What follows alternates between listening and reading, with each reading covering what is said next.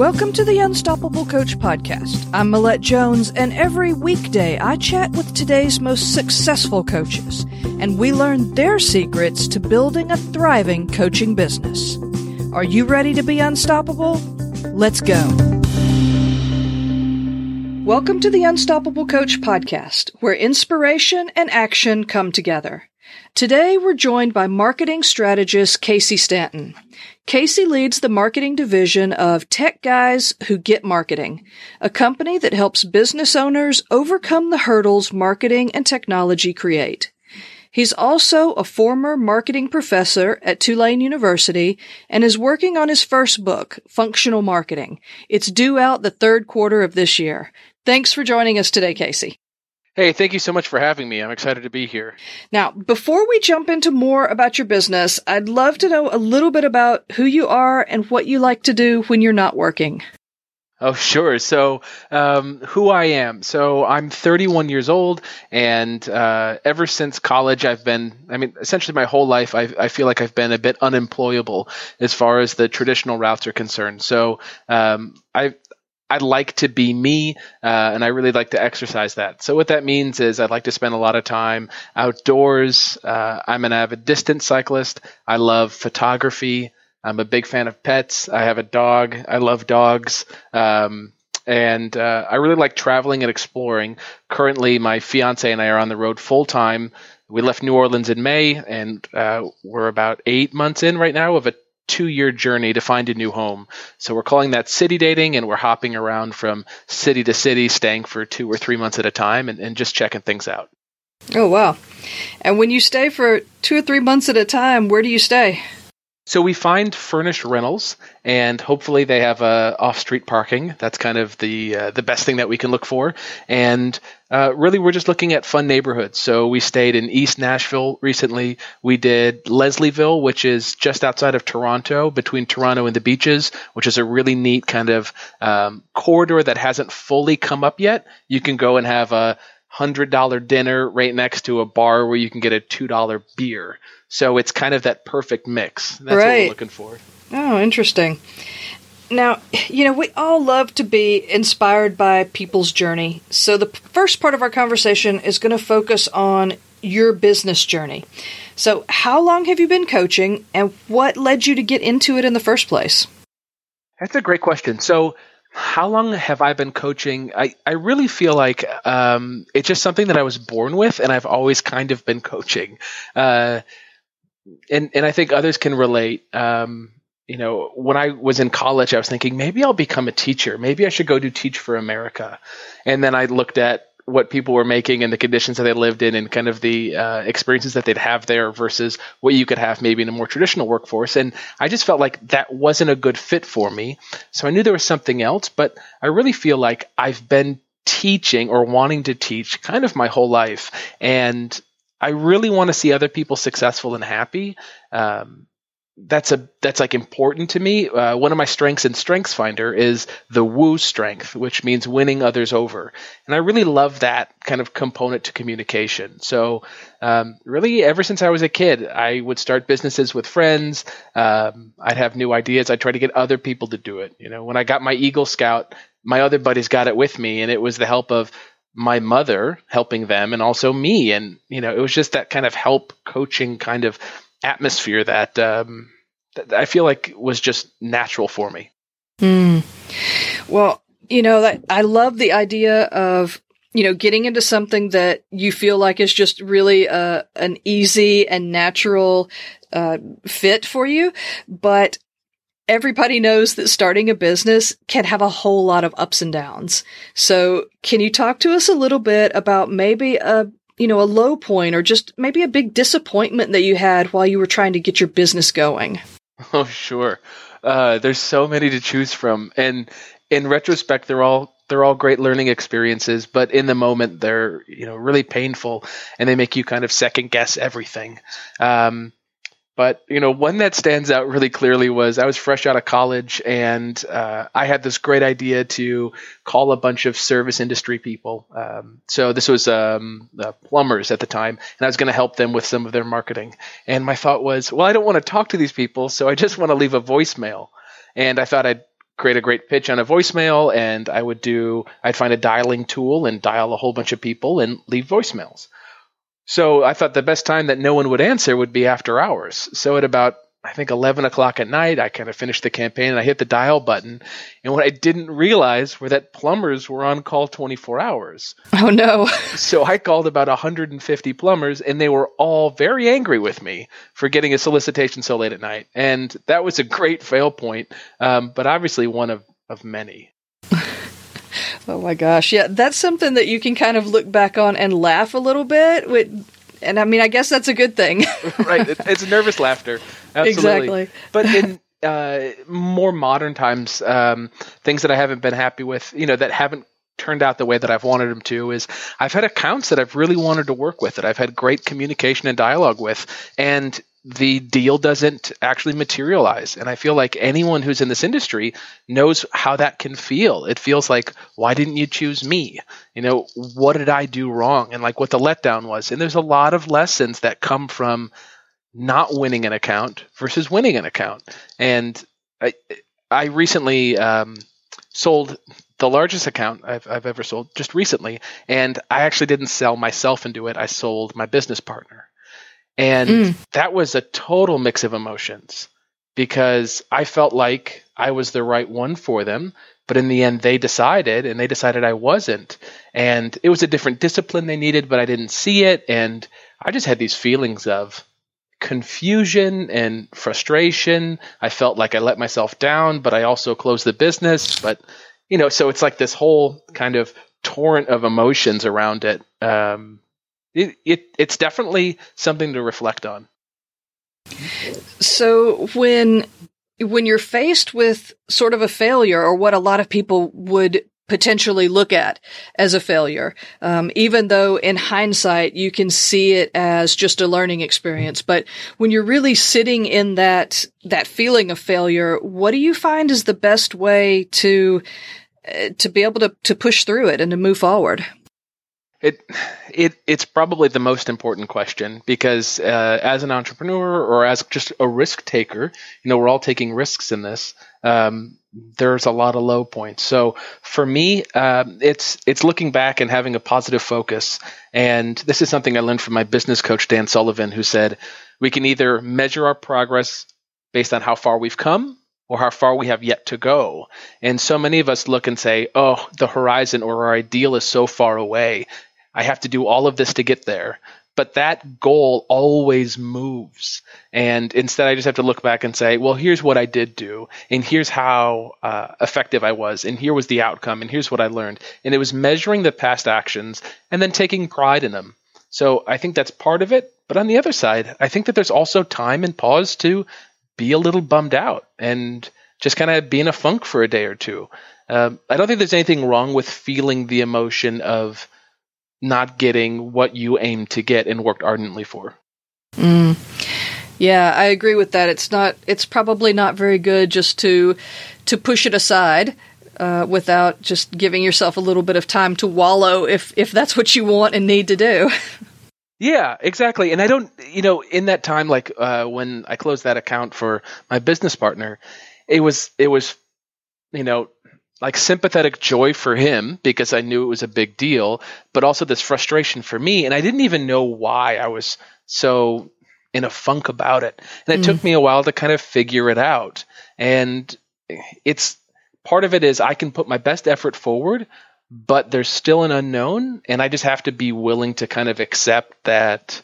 I can't control everything. And I don't know, it's it's a good it's a good check and balance sometimes. Mm.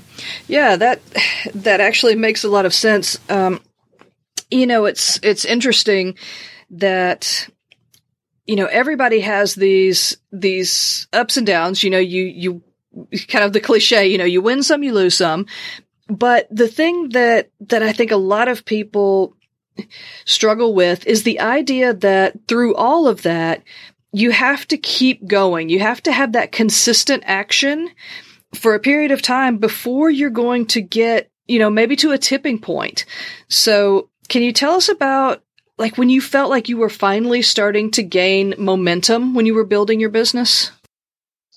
Sure, sure. So gaining momentum is is an interesting one, um, and we spend you know my my business is in coaching and uh, marketing strategy, marketing coaching, sales coaching, that kind of stuff. But our team actually does the development and the deployment of those things. So, where I come up with ideas or strategies for a business, my team then can uh, actually create them. So, we have the programmers and things like that. And when I started my career, I would attend events and I just I wasn't getting a sale out of the event. I didn't have the ROI from the event. So from from a strictly financial position, it didn't make sense to continue going to those events. I just couldn't make a. It, it didn't make financial sense. Uh, but over time, what I found was building the relationship, being top of mind, offering value, and then when those people had the need, we were the team to solve the problem, and that's what made the difference. So it wasn't forcing it as much as it was really working hard to build relationships and then letting those relationships pay off. And just the gestation for a good relationship that has that ROI takes a while and it's definitely not one to one. I'm putting a lot of value in. I'm I'm checking in on people. I'm sending gifts. I'm sending cards. I'm texting them photos, that kind of stuff to stay in touch with them. And, you know, maybe that need comes up in a month, maybe it comes up that day, maybe it doesn't come up for three years, but it will come up if you're offering great value to people. Mm. Is that something that you you just work into your day? I mean, are you naturally the type of person that it's easy for you to sort of nurture those relationships, or is that something that you've had to put in sort of as a structure into your business? Good question. Um, as far as the structure is concerned, you know, to be fair, it's a little haphazard, and I could do a better job. Uh, this plays into kind of a bigger thing, which is behavior modality, and my behavior is um, on the Kolbe scale, which I'm a big fan of, it measures cognitive behavior or your natural behavior. Ever since you were a little girl, ever since I was a little boy, we attacked problems in the same way. And that's predictive of how we'll attack them in the future. And for me, it's I would start everything, but I wouldn't finish anything. Mm. And that's you know that's the way my dad would um, uh, kind of characterize me. He'll start anything, but he'll never he'll never finish it. Well, uh, my partner Adelaide, she doesn't start a lot, but she finishes everything. So when we work together as a team, we're really effective. Um, and and I think that that for me, being able to follow up with people on a regular basis is a quick start activity. It fits into my modality of I need to put things you know, on my phone, I use an app called TouchNote. TouchNote lets me send a postcard to someone from a photo. So I send a photo of something fun. You know, I'm on a trip, a photo of my dog and a dress, whatever, and I can immediately send a postcard to someone and they'll receive it in five business days, and it costs like a buck and a half. So buying a 20 pack of those and they have push notifications to remind you to use it is great. Mm-hmm. Also, birthdays are important. Seeing how people communicate online and then trying to communicate in a way that they're going to receive that, I think is really important. So that maybe uh, edges into the love languages. Mm-hmm. And if you know someone's love language, or you can make an empathy guess towards it, or you're just going to hit all five of them and just say, I'll figure it out. Um, you know, that's an effective way too. But I don't reach out to everyone the same. I'm choosy about how I reach out to people and kind of provide uh, love or encouragement or whatever. Um, not to be manipulative, but because I just have priorities. And there's specific people that I want the attention of. So I'm going to garner that attention. Mm. I think that's that's a really interesting idea. I think it plays well to a lot of people because you can you can take it if you're the type of person that really just loves to build relationships. I think it's an amazing idea for just cultivating relationships with people that, you know, maybe aren't ready for your services yet, but you just want to stay on their radar. And then on the flip side, if you're not the type of person that very easily cultivates relationships, which I'm not at all, okay. um, having some of those tools where you can get little reminders. And it's not that I don't want to cultivate relationships. It's just not really one of my strengths. Right. So being able to work in you know, some of these tools and some of these reminders, you know, that that's a an amazing idea. I think that that anyone could put into practice. Yeah, and they don't have to be big or drawn out or difficult. One thing that you could do is you could find a great thing that's going to get uh, a good response. Um, I love edible arrangements. I think they're great, but they're also really expensive. You know, you're hard pressed to send someone an edible arrangement, which is like a flower arrangement made out of fruit, um, for under a hundred dollars, and that's an expensive gift just to send kind of off the cuff. Mm-hmm. So, I just recently had a had a great prospect, and um, they're a little flaky with making a commitment to work together. Well, I really want to work with them, but I don't want to, you know, you play that game of how hard do I chase them and things like that. Well, um, we've got a call a little bit later today, actually, and if they don't make it, I have Blondie's LP record that I ordered on eBay, and it's her LP for Call Me. and it's small. It's like a cute little LP. It's got this great little like letterpress blondie caricature with the words "Call Me" on it. And I'm just going to put a post-it note on it that's it has my phone number, and I'm going to mail it to him first class mail. Well, he's going to get it, and he will have to call me. and that whole thing cost a grand total of what fifteen dollars, twenty dollars. Right, right. That's worth it. Yeah, absolutely. I mean, I love the way that you're able to you know, just work in your personality, to work in, you know, having some fun into this aspect of business that is something that we all have to keep up with. Yeah, and at the end of the day, um, I want fun people. I want to work with fun people. I want to have fun when I get on phone calls. Um, when there's a difficult conversation to have, I want to have had enough psychological safety in the relationship to know that when we have a hard or difficult conversation or someone needs to be let go on the team or something like that, that there's a foundation of trust and support there. And I think that comes through play. I think it comes through humility. I think it comes through like sending personalized letters. You know, I just had a client who um, broke a pretty significant record in their business and was thrilled for them. We set a goal, they crushed the goal, and there's one woman on the team specifically who was doing just a fantastic job. Well, I wrote her a letter because previously I'd asked her for her love language, and I knew that words of affirmation meant a lot to her. So I wrote her a really nice letter that just said, You did it. Like the success is because of you, and I'm so proud to be working with you. Mm-hmm. And I don't expect her to reply, but I know she'll get it. I know she'll read it, and it'll just deepen her sense of commitment to what we're doing together. Yeah, that makes sense. Now, I mean, I just have to ask. I love the the book, you know, the five love languages, and how do you work that into your conversation? You just ask somebody, "What's your love language?" yeah, it's a really weird conversation. So, um, so love languages is is kind of the last one I ask for. The first one is the Kolbe because the Kolbe defines the way people do work. And if you understand Kolbe, I I can just predict where you're going to have stress and avoidance, and it is unbelievably helpful. So that website is kolbe.com. And when you take the assessment, you'll get four numbers, and you're uh, measured on your fact finder. Do you like broad or do you like detailed facts?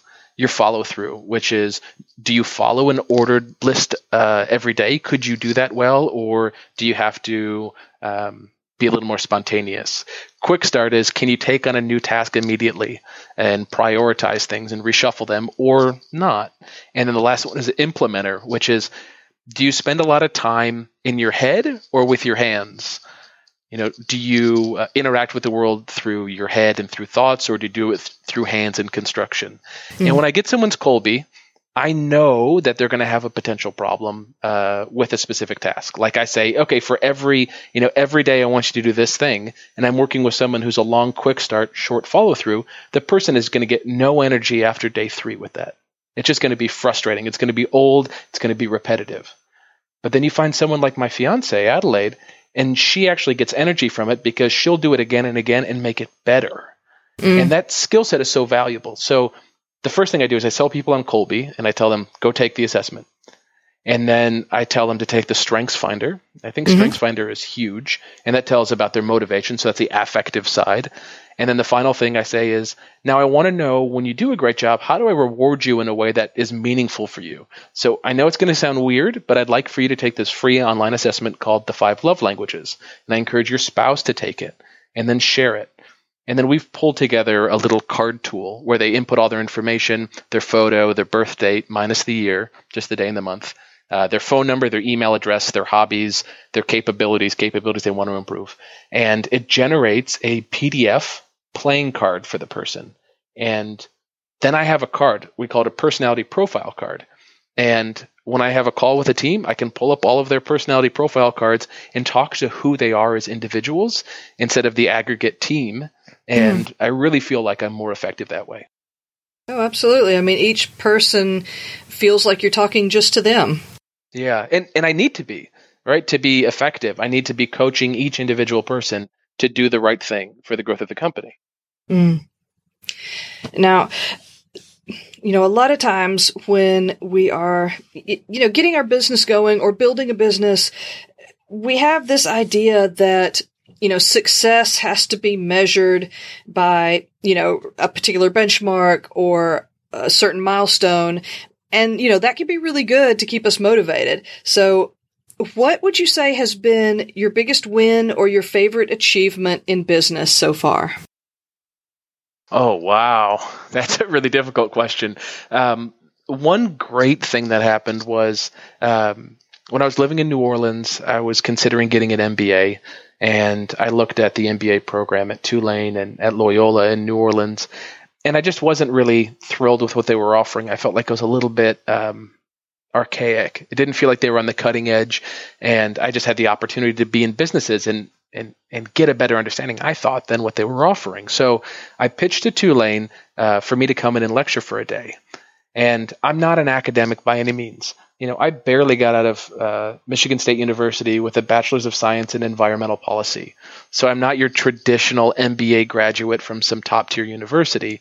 I'm just a bachelor's uh, degree holding uh, environmental policy wonk. And I fell into the marketing world. And I reached out to Tulane and said, Can I just guest lecture for a day? I've got all these really fun wins that we've had recently. And they said, Sure, we'd love to have you. Can we have your transcripts? And I got scared and I just was like, no. So then a year later, they wrote me back and said, Hey, we really want you to come in. We think this could be a valuable experience. So I went in and I did a lecture. It was about an hour long, uh, answered questions. And then the professor said, Would you do my next class? I was like, Sure. So I did her next section. They mm loved it. And then she took me out to lunch. I met her husband. He said, Hey, can you teach my section? I was like, Sure. So I gave the same lecture a third time. And they said, Hey, I want you to go meet the dean. They took me to the dean, and the dean says, "Yeah, if you want to lecture next semester, we'd love to have you on board." And that's how I got in there. And for three years, I got to teach um, and really be around these young kids who were passionate about doing something outside of school, and then just being able to talk to them and kind of coach them through their strategy post graduation. I'd ask questions like, "Where do you want to be two years after graduation?" And then every class period, we would check in on that and say, what did you do to move yourself forward? Who got a job this week? How'd you get the job?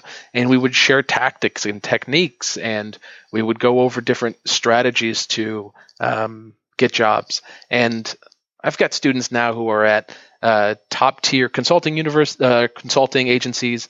Um, I've got some at IBM. I've got one who created his own denim company. I've got another who's a beer marketing uh, expert. I mean, all sorts of different niches. And just that one to many approach was so fun.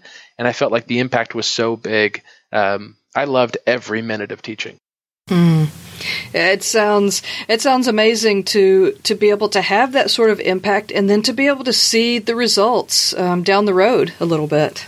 Yeah, absolutely. And the way I did that is I created a Facebook group and I invited the students in. And in my line of work, I find a lot of people need trustworthy entry level location independent work. So some research tasks or some, you know, data entry or uh, some social media stuff. And these students are able to jump on that and I'm able to get them work for short amounts of time while they build up something bigger. And some of them are going traditional routes of taking over their parents' businesses, which is fine. Uh, but then some other ones are really being inventive and figuring out who they are and what they want to do. And I just feel like the impact there is is probably um, like some of the greatest impact I've made is by helping these students find something they're passionate about. Mm, hmm Now, you know, I know you just told me that you were getting ready to, or you're already um, starting this two year journey to figure out where in the world you want to be uh, in the future. Now, as far as the future of your business goes, what are you most excited about creating next in your business? Yeah, difficult question. So, um, what I'm really interested in right now is the future. And I'm not a futurist by trade, but I'm a futurist by um, like just by like research on the couch. And i'm really interested in what's going on. I feel like we're going to see a massive uh, decline in the job market just because jobs won't be available because robots are taking them over. I think we're going to see a lot of automation. I think we're going to see anyone who's driving with Uber. We saw formerly that they had a full time income there, and now it's kind of a part time income. And soon there's going to be self driving cars that will replace that. Uh, I think there's just going to be a very significant shift in the workforce and um, I'm really eager to stay on the cutting edge of that. So specifically, I think some industries like lab grown meat, very interesting industry. I think um, uh, autonomous cars, I think, is a very interesting industry. Um, I think uh, genetically modified products is interesting. I think the marijuana marketplace is very interesting. So mm-hmm. these are niches or markets that have a huge growth potential and kind of a unquestionably um, like confirmed growth potential. Uh, mm-hmm. We know that all of these things will happen. They will get big. Something big is going to happen, and it's kind of like what rocket ship do you want to lasso to? Right. Yeah, that's that's interesting. I just interviewed a coach who, when I asked her what she was excited about creating next that what she's creating is coaching specifically geared towards female entrepreneurs getting into the legal cannabis business. So, yeah. I, I, mean, that's, that's definitely, um, an industry that's, that's taking off and that's just going to get bigger and bigger and bigger as the legislation moves through. Yeah, and it, it kind of it's one of those things where it doesn't matter what your take is right. on that. It's just going to happen. Exactly. And maybe there'll be a short term um, uh, slowdown with new federal regulation, but it's going to be lifted uh, mm-hmm. if another president comes into the office or something. Like it's just a given. It will happen in our lifetime. Yes, exactly.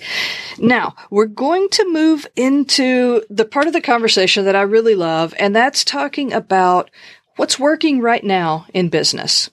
So one of the things that I like to stress to coaches is that there's a lot of ways online and offline to make a living as a coach. So, you know, a lot of people will just get stuck on, you know, one-on-one coaching or group coaching, but there's just a ton of different ways. So can you tell us how do you generate revenue in your business today? So there's uh, a few key ways that we generate revenue. Um, our company, uh, by definition, is an implementation company. So we have programmers, we have direct response designers, and we have direct response marketers, copywriters, salespeople, project managers, kind of the whole shebang. So when an idea is created and agreed upon, the team can deploy it. So a lot of our business comes through hourly work, and we quote uh, the work based on how long it's going to take and um, it's typically custom. So that is kind of the baseline at Tech Guys. On top of that, I created the consulting division or the coaching division, and um, in this division, it's work. We're working with individual entrepreneurs in our strengths. So we have a phenomenal direct response designer, and his job is to help design um, websites and different assets in order to increase the conversion. And he is great. So he has consulting that he offers through Tech Guys, and uh, that's a one-on-one. And our typical strategy is weekly meetings for an hour to 90 minutes with a follow-up email, tasks related, and then unlimited email support. And with the clients that we work with, the unlimited email support is, has really never been an issue. Um, I'm clear to put in on all of my contracts when I'm available, which is 10 a.m. to 4 p.m. Eastern time. I'll always commit to that for email, uh, but I won't. Uh, you know, I won't work on the weekends. I won't work at night and expect the client to have expectations that I'll do it further. Mm. Um, if I want to check my email at night and reply to them at night, that's one thing. But I don't want the client to expect that I can reply to them at night and, and have a conversation. Um, I also we have a strict rule around um, no texting, so all communication happens through email. That allows us to be predictable. Um, we typically use uh, Slack if it's a bigger account and working with them longer term, or just email if it's not, and just trying to keep everything simple. So that's the consulting side, and we've got uh, outsourced chief. Um, op- uh, excuse me, chief technology officer and chief marketing officer and direct response design. So those are the three consulting options.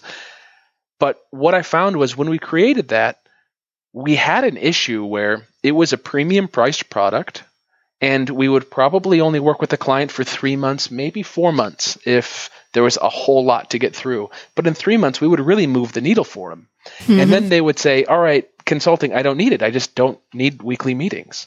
So the account would drop. And then what would happen is over the course of the next 12 months, they wouldn't have a sounding board. They'd make small decisions that were bad because all they had was a nephew who programs websites and they asked him a question and then they adopted a new technology because of it or whatever. And they would get themselves into a really compromised position and then they would come back to our development team and say, All right, guys, I'm in a lot of trouble. I need you to help me get out. And we'll quote the project. And, you know, it's a six figure project, it's really expensive. So, in an effort to stop that, I teamed up with our outsource chief technology officer, Bill, and we created a little division inside the company called Engaged Officers. And in that, instead of meeting weekly, we meet monthly. And we provide more high level. Um, the price is uh, about a third of what our consulting packages are. And it allows the client to have that ongoing, constant support we're not doing the actual implementation work, but we're helping them find the right development team, either ours or someone else's.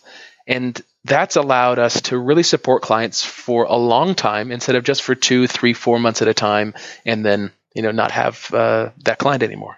Mm. Yeah, that's that's a great way to for coaches to think about not just what they're offering, but you know the retention, and then where people are, you know, six months or a year in the future, and just thinking about different ways that they can continue to be of service and and continue to keep that person as a client.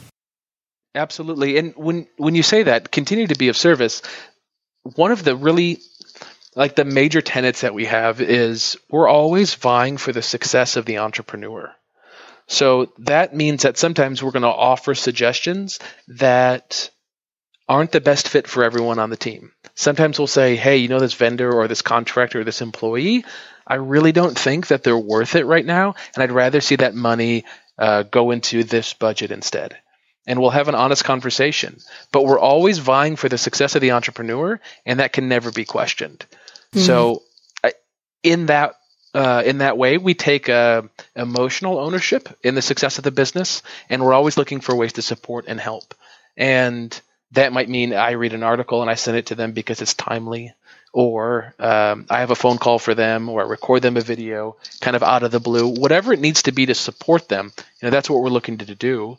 And yeah, we want to find more work, but not at the cost of, um, you know, trying to do too much and um, you know watch that lever point drop and have us not be as high leverage as we want to be.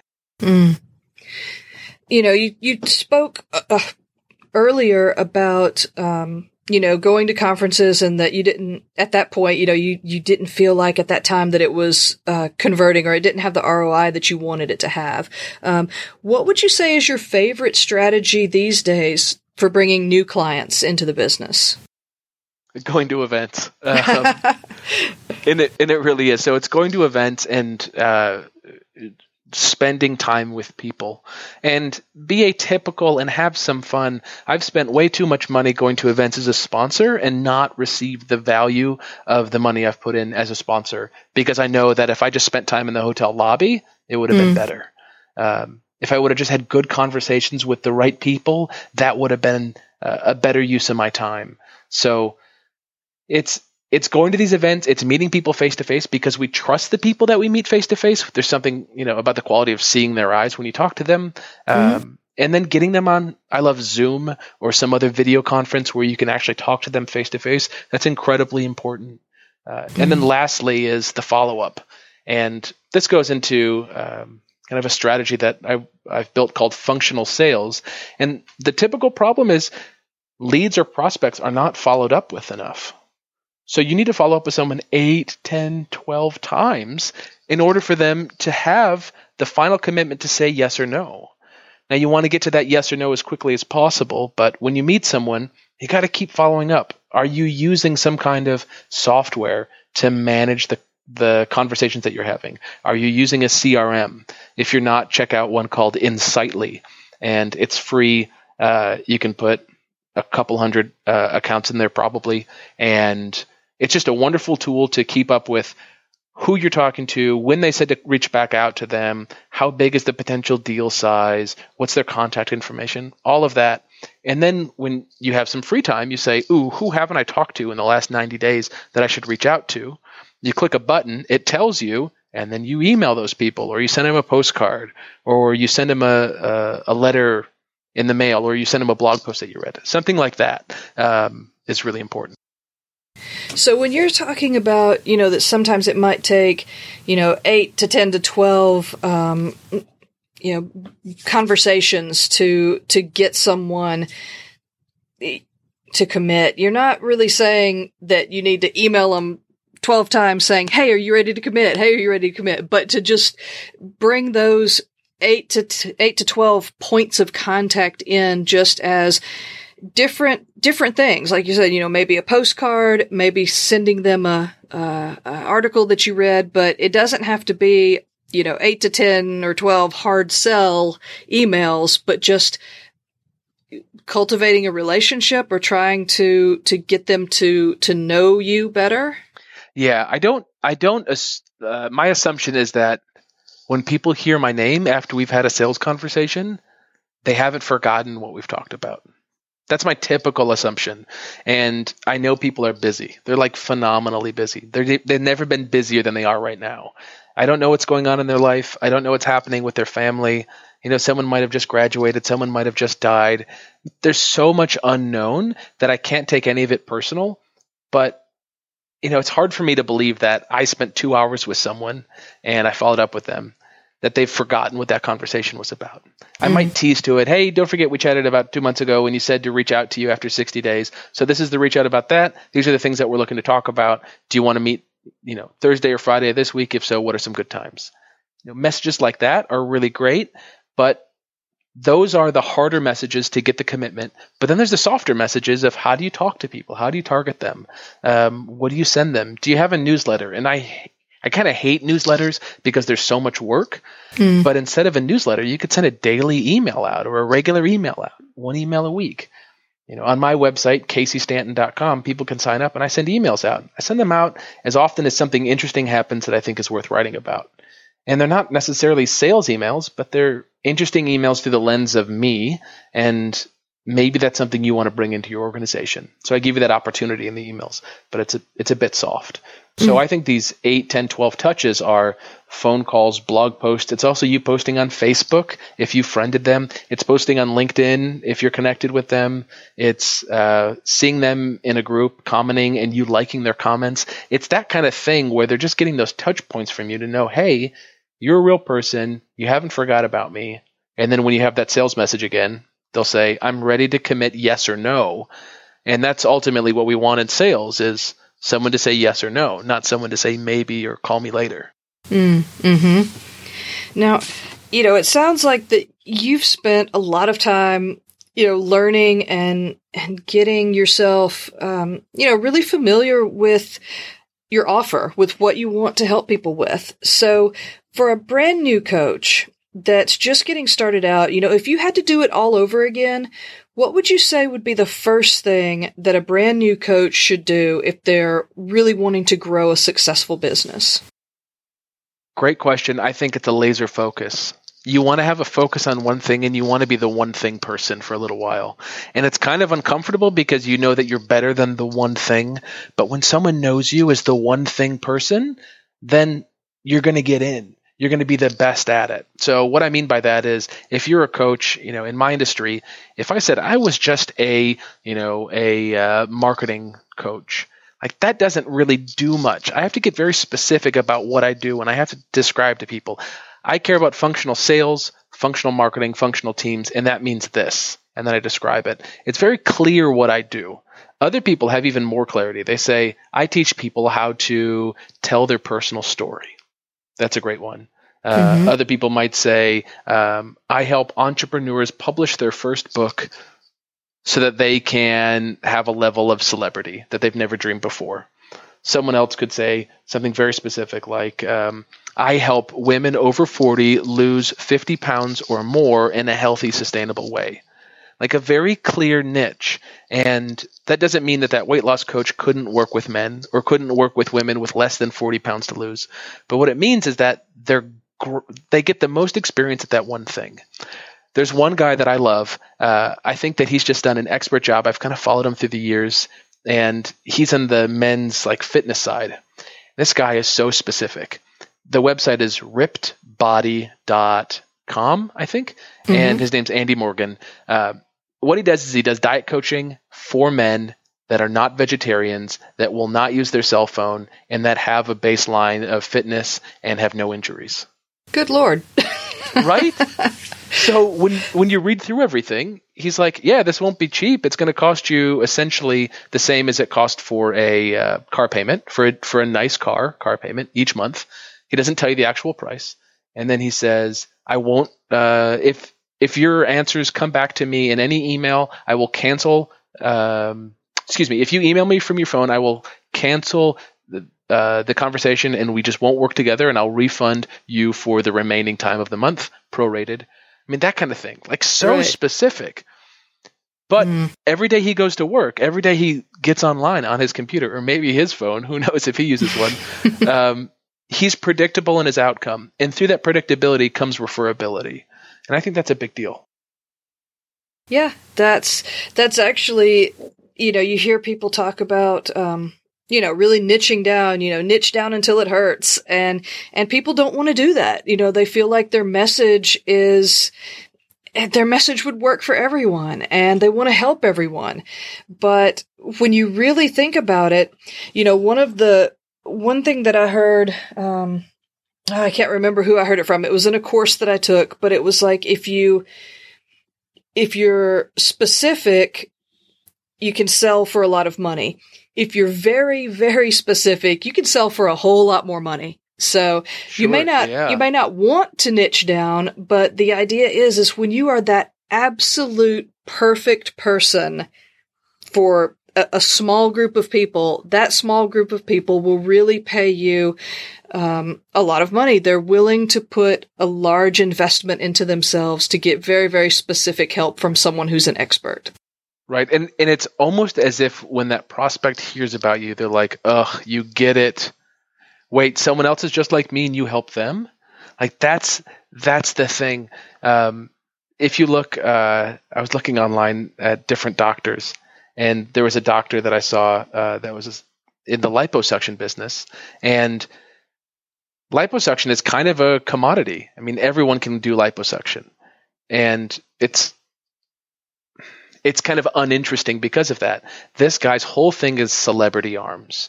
And he's a sculptor and he works with women and he's one of the, you know, kind of like the only doctor who's, uh, does liposuction of the top of the bicep. Everyone else just does the tricep. And celebrity arms, like what a name, what a brand. Sure, the guy can do midsections, he can do thighs, he can do love handles, he can do everything, but he's got this whole celebrity arms business. And like that mm-hmm. is so phenomenal and so clear. So if you have a problem with your arms and you're looking for liposuction, do you go to the guy who's a general surgeon who does liposuction and sure he can do it, or do you do the guy who only does it?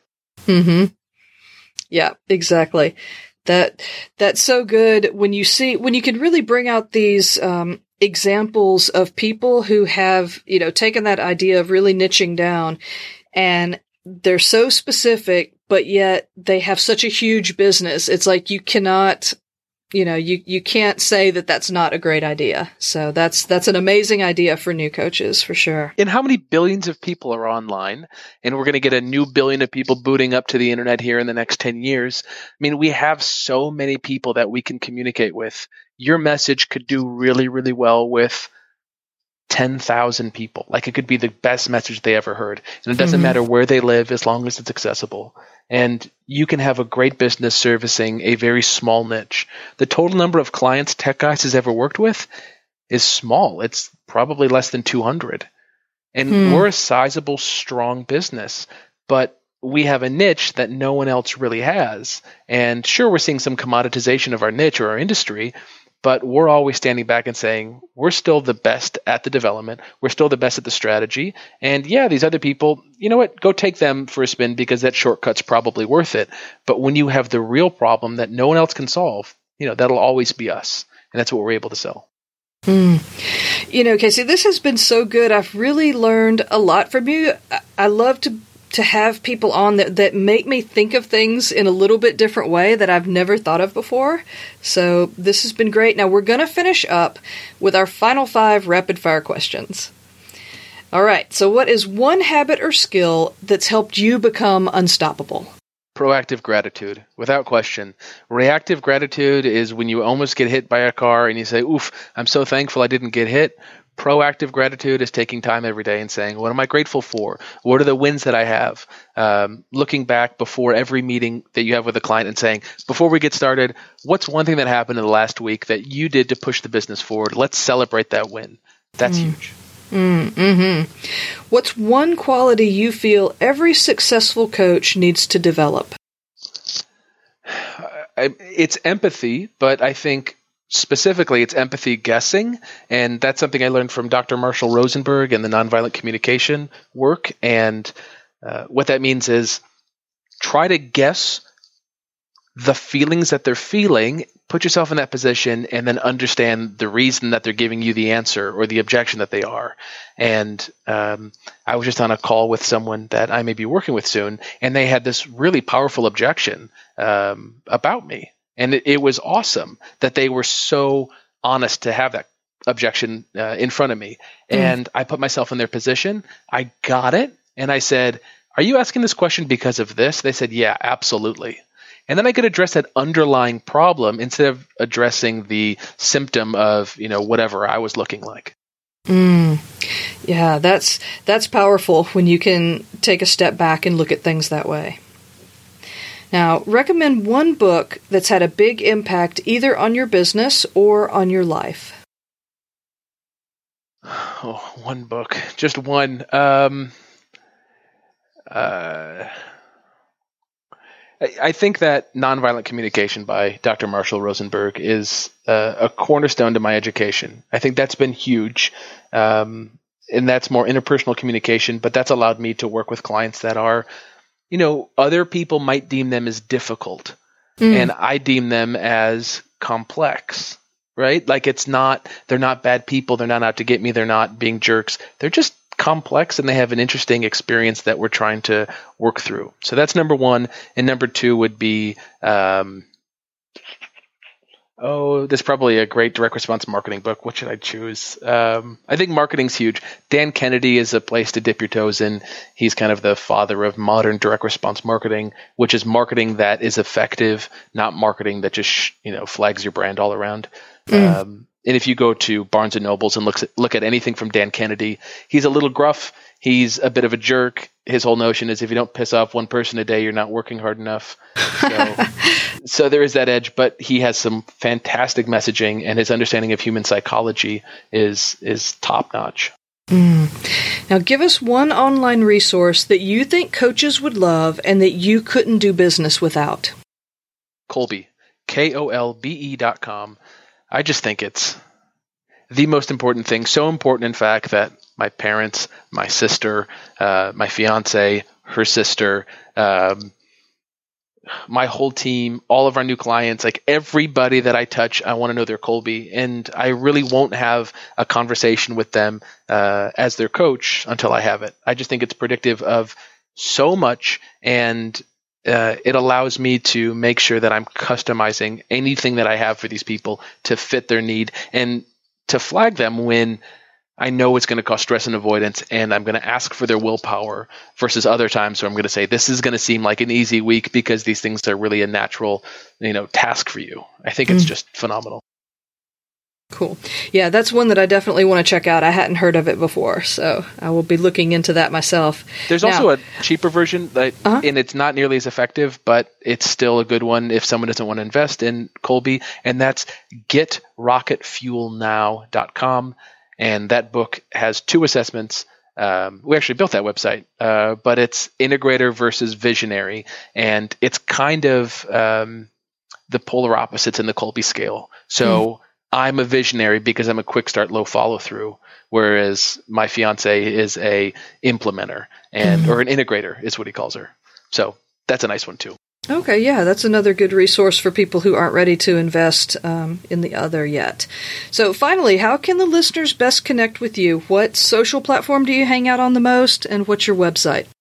Sure. So Tech Guys is our big business, and that website, the long URL is techguyswhogetmarketing.com. Uh, but you can find us uh, with the shorthand of techguys.co, and that's where our team is. You can see more about our team, the work that we do, and if you have questions around uh, business building and and um, custom development of software and things like that. Our typical packages start at ten thousand um, dollars. For me personally, my website is caseystanton.com, and uh, I have my email list there, and y'all are welcome to sign up if you want to just kind of see what I'm up to and, and hear about my travels and views on the business and marketing and, and you know messaging and all that kind of stuff. And, and get fun pictures of your dog in dresses. yeah, those are all on Instagram. So if you want to follow me on Instagram, uh, my Instagram is cs stanton, and yeah, I I take my dog for walks, and because we lived in New Orleans, that's where she's from. Um, she has more dresses than than most people, I think. well, I'm going to get all of those links um, and all the resources that you mentioned on the show notes page. This has been a really great conversation, Casey. I want to thank you so much for joining me today. Yeah, thank you, Millette. I really appreciate it. Thanks for joining us on the Unstoppable Coach podcast. Be sure to head over to the website at unstoppablecoach.co where you can grab the show notes and check out all the resources and the links to the guest website and social sites. And be sure you join us every weekday when I interview another successful coach and we learn their secrets to building an unstoppable coaching business.